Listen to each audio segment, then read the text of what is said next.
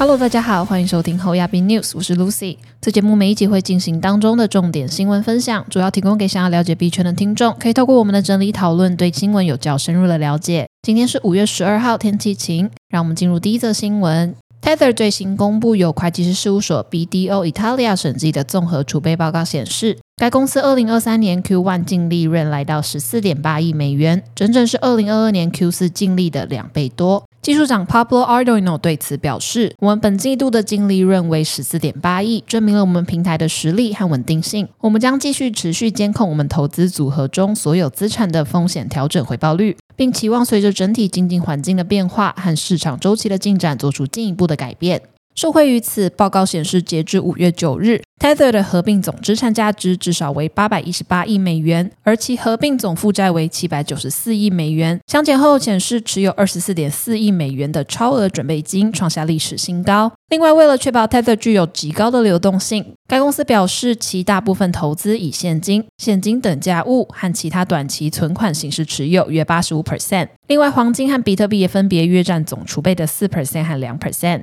让我们进入下一则新闻。美国通货膨胀持续降温，四月消费者物价指数 CPI 年增四点九 percent，最低于市场预期。比特币一度涨至两万八千三百美元，但在五月十一日凌晨一点左右出现戏剧性转折，突然急坠至两万六千八百美元。市场对于抛售原因存在分歧。市场原先猜测比特币急挫疑似是跟区块链分析公司 Arkham 的链上数据警报有关。根据十一日凌晨一点左右发出的警报显示，美国政府扣押的丝路钱包转出近一万枚比特币，因而引发对抛售的恐惧。然而，Arkham 随即就澄清，这只是用户自行标签的钱包，在截图分享到推特散播消息。Arkham 监察下的美国政府钱包并没有异动，属于用户误报。不过，导致比特币暴跌，应当还有其他原因。据称，由于两家顶尖做市商公司 Jane Street Group、Jump Crypto 相继退出美国加密货币市场，引发投资人担忧市场流动性不足的问题将进一步加剧，使得币价波动更为剧烈。因此，吓得赶忙从加密货币市场撤出资金。然而，也有市场专家称，比特币凌晨闪崩似乎是受到美股影响。比特币价格跳水时，标普五百指数下跌零点一 percent，道琼指数下跌零点六 percent，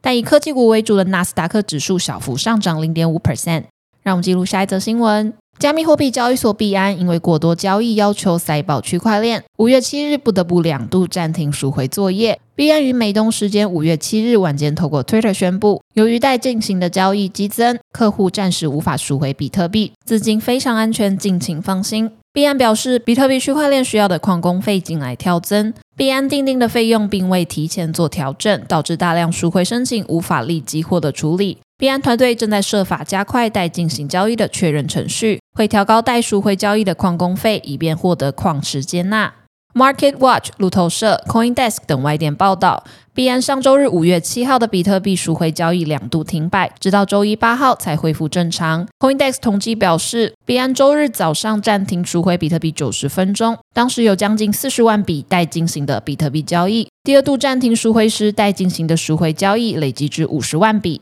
根据 CoinGecko 统计，币安的比特币交易排名大幅下滑，已不再是前十大的比特币交易所。那我们进入下一则新闻。彭博周二五月九日报道，包括高盛、微软、企业众信和芝加哥期权交易所在内的一批公司声明表示，计划推出一个新的基于区块链的系统 Canton Network，以接入各种机构应用。此举可能会鼓励在金融市场更广泛采用分散式账本技术。根据上述公司的声明，Canton Network 的参与者将在七月开始测试其部分功能，并表示该系统比现有技术能提供更好的隐私和控制，同时能够实现金融机构所需的规模和性能。其他参与该网络的公司还包括 ASX、法国巴黎银行、Broadridge、Cumberland Digital Asset、穆迪、Paxos 和 SBI Digital Assets Holdings。Canton Network 将把使用 DAML 创建的区块链应用程式绑定在一起。DAML 是由金融科技公司 Digital Asset 创造的一种智慧合约语言。该公司曾由摩根大通前高层 Blind Masters 领导，并得到一些全球大型金融机构的支持。多年来，银行和其他大公司一直在开发和测试区块链应用程式，希望能简化并加快一些繁琐流程。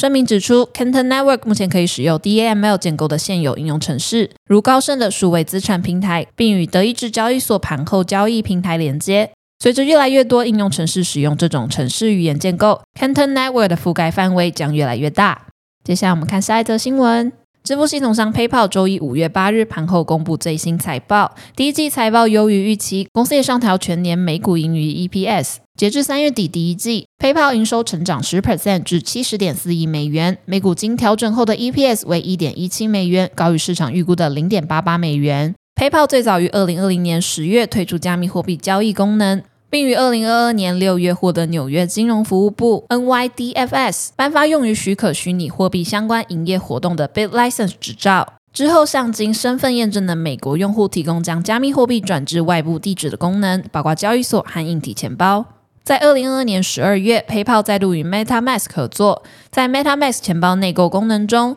为美国用户导入透过 PayPal 的购买选择。目前，PayPal 上线的加密货币包括 BTC、ETH、BCH 和 LTC，以比特币最为大宗。且此季度加密货币价值已达到九点四三亿美元，较上季的六点零四亿美元大幅增加了五十六 percent。本集的新闻分享就到这边结束了。若听众有什么国内外的新闻或消息，希望我们帮忙阅读，可以在下方留言告诉我们。感谢你收听今天的侯亚斌 News，我是 Lucy，我们下周空中再见，拜拜。